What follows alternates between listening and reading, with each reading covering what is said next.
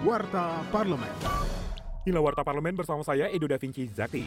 Wakil Ketua Komisi 8 DPR RI Dia Pitaloka menekankan, manajemen distribusi bantuan harus merata bagi korban bencana gempa bumi di Cianjur. Menurutnya pendistribusian dapat mengandalkan struktur birokrasi pemerintah daerah. Politisi praksi PD Perjuangan itu berharap bantuan tersebut tidak hanya material dan logistik saja, namun juga bantuan spiritual dan rehabilitasi psikososial, termasuk kebutuhan konseling bagi pengungsi, khususnya anak-anak, sebagai cara untuk pemulihan trauma usai bencana.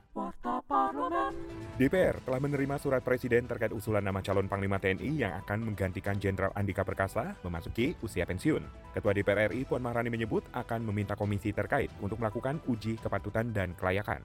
Nama yang diusulkan Presiden Laksamana TNI Yudo Margono SEMM Kepala Staf Angkatan Laut karena menjabat sebagai Kasal pada saat ini dan dengan sudah resminya surat dari Presiden kami terima oleh Ketua DPR dan pimpinan DPR artinya bahwa Bapak Laksamana TNI Yudo Margono SEMM bisa segera mengikuti proses dan mekanisme yang ada di DPR untuk kemudian nanti melaksanakan mekanisme fit and proper yang ada di DPR.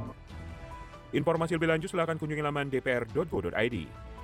Anggota Komisi 9 DPR RI Muhammad Hussein Fadlulo mendesak holding BUMN Farmasi mengurangi ketergantungan bahan baku obat impor. Karena hingga saat ini Indonesia masih dominan tergantung pada obat yang menggunakan bahan baku farmasi impor. Politisi praksi Partai Gerindra itu mengungkapkan PT Kimia Farma telah menandatangani perjanjian kerjasama pembelian bahan baku obat dalam negeri dengan anak perusahaan PT Kimia Farma Sungwon Farmokopia. Namun hingga saat ini belum memberikan kontribusi positif terhadap pengurangan bahan baku impor. Televisi Radio Parlemen.